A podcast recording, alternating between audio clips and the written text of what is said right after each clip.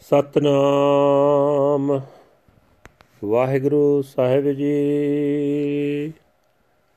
ਬਿਹਾਗੜੇ ਕੀ ਵਾਰ, ਮਹੱਲਾ ਚੌਥਾ ਏਕ ਓੰਕਾਰ ਸਤਿਗੁਰ ਪ੍ਰਸਾਦ, ਸ਼ਲੋਕ ਮਹੱਲਾ ਤੀਜਾ। ਦਰਵੇਸੀ ਕੋ ਜਾਣਸੀ, ਵਿਰਲਾ ਕੋ ਦਰਵੇਸ। ਜੇ ਘਰ ਘਰ ਹੰਡੈ ਮੰਗਦਾ, ਧਿਗ ਜੀਵਨ ਧਿਗ ਵੇਸ। ਜੇ ਆਸਾ ਅੰਦੇਸਾ, ਤਜ ਰਹਿ ਗੁਰਮੁਖ ਭਿਖਿਆ ਨਾਉ। ਤਿਸ ਕੇ ਚਰਨ ਪਖਾਲੀਐ, ਨਾਨਕ ਹਉ ਬਲਿਹਾਰੈ ਜਾ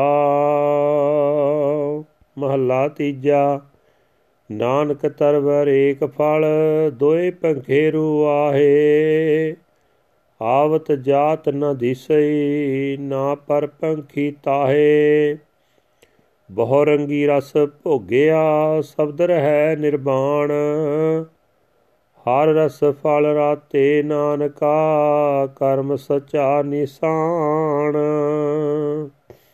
ਪੌੜੀ, ਆਪੇ ਧਰਤੀ ਆਪੇ ਹੈ, ਰਾਹਕ ਆਪ ਜਮਾਏ ਪਿਸਾਵੇ। ਆਪ ਪਕਾਵੇ, ਆਪ ਭਾਂਡੇ ਦੇ ਪਰੋਸੈ, ਆਪੇ ਹੀ ਬਹਿ ਖਾਵੇ। ਆਪੇ ਜਲ, ਆਪੇ ਹੈ ਛਿੰਗਾ, ਆਪੇ ਚੁਲੀ ਭਰਾਵੇ। ਆਪੇ ਸੰਗਤ ਸਦ ਬਹਾਲੈ, ਆਪੇ ਵਿਦਾ ਕਰਾਵੇ। ਜਿਸਨੋ ਕਿਰਪਾਲ ਹੋਵੇ ਹਰ ਆਪੇ, ਤਿਸਨੋ ਹੁਕਮ ਮਨਾਵੇ। ਆਪੇ ਸੰਗਤ ਸਦ ਬਹਾਲੈ, ਆਪੇ ਵਿਦਾ ਕਰਾਵੇ। ਜਿਸਨੋ ਕਿਰਪਾਲ ਹੋਵੇ, ਹਰ ਆਪੇ ਤਿਸਨੋ ਹੁਕਮ ਮਨਾਵੇ। ਵਾਹਿਗੁਰੂ ਜੀ ਕਾ ਖਾਲਸਾ, ਵਾਹਿਗੁਰੂ ਜੀ ਕੀ ਫਤਿਹ। ਇਹ ਹਨ ਅੱਜ ਦੇ ਪਵਿੱਤਰ ਹੁਕਮਨਾਮੇ ਜੋ ਸ੍ਰੀ ਦਰਬਾਰ ਸਾਹਿਬ ਅੰਮ੍ਰਿਤਸਰ ਤੋਂ ਆਏ ਹਨ। ਹੈਡਿੰਗ ਹੈ, ਬਿਹਾਗੜੇ ਕੀ ਵਾਰ ਮਹੱਲਾ ਚੌਥਾ, ਇੱਕ ਓੰਕਾਰ ਸਤਿਗੁਰ ਪ੍ਰਸਾਦ।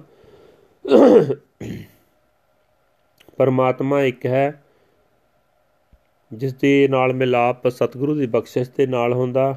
ਬਿਹਾਗੜੇ ਦੀ ਕੀ ਵਾਰ ਹੈ, ਗੁਰੂ ਰਾਮਦਾਸ ਮਹਾਰਾਜ ਦੀ ਉਚਾਰੀ ਹੋਈ। ਤੇ ਇਸ ਦੇ ਵਿੱਚ ਸ਼ਲੋਕ ਮਹੱਲਾ ਤੀਜਾ ਗੁਰੂ ਅਮਰਦਾਸ ਮਹਾਰਾਜ ਜੀ ਦਾ ਹੈ। ਗੁਰੂ ਸਾਹਿਬ ਜੀ ਫਰਮਾਨ ਕਰ ਰਹੇ ਨੇ ਕੋਈ ਵਿਰਲਾ ਫਕੀਰ ਫਕੀਰੀ ਦੇ ਆਦਰਸ਼ ਨੂੰ ਸਮਝਦਾ ਫਕੀਰ ਹੋ ਕੇ ਜੇ ਘਰ ਘਰ ਮੰਗਦਾ ਫਿਰੇ, ਤਾਂ ਉਹਦੇ ਜਿਉਣ ਨੂੰ ਫਟਕਾਰ ਹੈ ਤੇ ਉਸਦੇ ਫਕੀਰੀ ਜਾਮੇ ਨੂੰ ਫਟਕਾਰ ਹੈ। ਜੇ ਦਰਵੇਸ਼ ਹੋ ਕੇ ਆਸਾ ਤੇ ਚਿੰਤਾ ਨੂੰ ਛੱਡ ਦੇਵੇ ਤੇ ਸਤਿਗੁਰੂ ਦੇ ਸਨਮੁਖ ਰਹਿ ਕੇ ਨਾਮ ਦੀ ਭਿਖਿਆ ਮੰਗੇ, ਤਾਂ ਹੈ ਨਕ ਮੈਂ ਉਸ ਤੋਂ ਸਦਕੇ ਹਾਂ। ਉਸ ਦੇ ਚਰਨ ਧੋਣੇ ਚਾਹੀਦੇ ਹਨ। हे ਨਾਨਕ, ਸੰਸਾਰ ਰੂਪ ਰੁੱਖ ਹੈ ਇਸ ਨੂੰ ਮਾਇਆ ਦਾ ਮੋਹ ਰੂਪ ਇੱਕ ਫਲ ਲੱਗਾ ਹੋਇਆ ਹੈ। ਉਸ ਰੁੱਖ ਉੱਤੇ ਦੋ ਕਿਸਮ ਦੇ ਗੁਰਮੁਖ ਅਤੇ ਮਨਮੁਖ ਪੰਛੀ ਹਨ। ਉਹਨਾਂ ਪੰਛੀਆਂ ਨੂੰ ਖੰਭ ਨਹੀਂ ਹਨ ਤੇ ਉਹ ਆਉਂਦੇ, ਜਾਂਦੇ, ਦਿਸਦੇ ਨਹੀਂ। ਭਾਵ ਇਹ ਨਹੀਂ ਪਤਾ ਲੱਗਦਾ ਕਿ ਇਹ ਜੀਵ ਪੰਛੀ ਕਿੱਧਰੋਂ ਆਉਂਦੇ ਹਨ ਤੇ ਕਿੱਧਰ ਚਲੇ ਜਾਂਦੇ ਹਨ। ਬਹੁਤੇ ਰੰਗਾਂ ਵਿੱਚ ਸਵਾਦ ਲੈਣ ਵਾਲੇ ਨੇ ਰਸਾਂ ਨੂੰ ਚੱਕਿਆ ਹੈ। ਤੇ ਨਿਰਚਾਹ ਪੰਛੀ ਸ਼ਬਦ ਵਿੱਚ ਲੀਨ ਰਹਿੰਦਾ ਹੈ। हे ਨਾਨਕ, ਹਰੀ ਦੀ ਕਿਰਪਾ ਨਾਲ ਜਿਨ੍ਹਾਂ ਦੇ ਮੱਥੇ ਤੇ ਸੱਚਾ ਟਿੱਕਾ ਹੈ, ਉਹ ਨਾਮ ਦੇ ਰਸ, ਰੂਪ, ਫਲ ਦੇ ਸਵਾਦ ਵਿੱਚ ਮਸਤ ਹਨ। ਪੌੜੀ। ਗੁਰੂ ਸਾਹਿਬ ਜੀ ਫਰਮਾਨ ਕਰਨੇ ਪ੍ਰਭੂ ਆਪ ਹੀ ਭੋਏ ਹੈ, ਭਾਵ ਜ਼ਮੀਨ ਹੈ, ਆਪ ਹੀ ਉਸ ਦਾ ਬਾਉਣ ਵਾਲਾ ਹੈ, ਆਪ ਹੀ ਅੰਨ ਅਗਾਉਂਦਾ ਹੈ ਤੇ ਆਪ ਹੀ ਭਿਆਉਂਦਾ ਹੈ, ਆਪ ਹੀ ਪਕਾਉਂਦਾ ਹੈ ਤੇ ਆਪ ਹੀ ਭਾਂਡੇ ਦੇ ਕੇ ਵਰਤਾਉਂਦਾ ਹੈ। ਤੇ ਆਪ ਹੀ ਬਹਿ ਕੇ ਖਾਂਦਾ ਹੈ, ਆਪ ਹੀ ਜਲ ਦਿੰਦਾ ਹੈ ਤੇ ਸ਼ਿੰਗਾ ਵੀ ਆਪ ਦਿੰਦਾ ਹੈ ਤੇ ਆਪ ਹੀ ਚੁੜੀ ਕਰਾਉਂਦਾ ਹੈ। ਹਰੀ ਆਪ ਹੀ ਸੰਗਤ ਨੂੰ ਸੱਦ ਕੇ ਬਿਠਾਉਂਦਾ ਤੇ ਆਪ ਹੀ ਵਿਦਾ ਕਰਦਾ ਜਿਸ ਉੱਤੇ ਪ੍ਰਭੂ ਆਪ ਦਇਆਲ ਹੁੰਦਾ ਉਸ ਨੂੰ ਆਪਣੀ ਰਜ਼ਾ ਮਿੱਠੀ ਕਰਕੇ ਮਨਾਉਂਦਾ ਹੈ। ਵਾਹਿਗੁਰੂ ਜੀ ਕਾ ਖਾਲਸਾ ਵਾਹਿਗੁਰੂ ਜੀ ਕੀ ਫਤਿਹ this is today's Hukamnama from Sri Darbar Sahib Amritsar under heading Bihagre ਕੀ ਵਾਰ ਮਹੱਲਾ 4th Mahal one universal creator God by the grace of the true master Guru Guru Savji said that under heading Slok, third Mahal, a fakir understands the fakir ideal being a fakir. If he goes from house to house begging, then his life is cursed and his fakir clothes are cursed.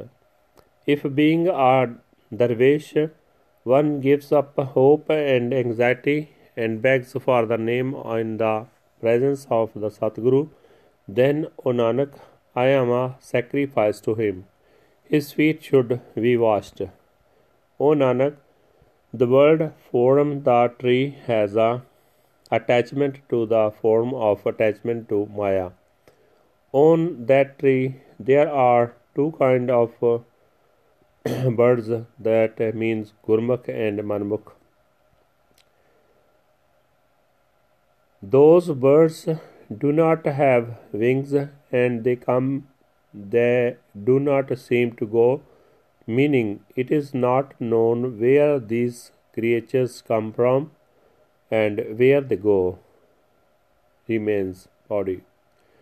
O nanak by the grace of god on whose forehead is the true abode they are intoxicated in the juice form of nam the lord himself is the earth he himself is the bearer of it he himself grows food and he himself feeds he himself cooks and he himself gives utensils and he himself sits and eats. he himself gives water, and he himself also gives water, and uh, he himself makes the furnace. God himself invites the Sangat and sends them away. He on whom the Lord himself is merciful obeys his will, sweetening. Waheguru ji ਕਾ ਖਾਲਸਾ ਵਾਹਿਗੁਰੂ ਜੀ ਕੀ ਫਤਿਹ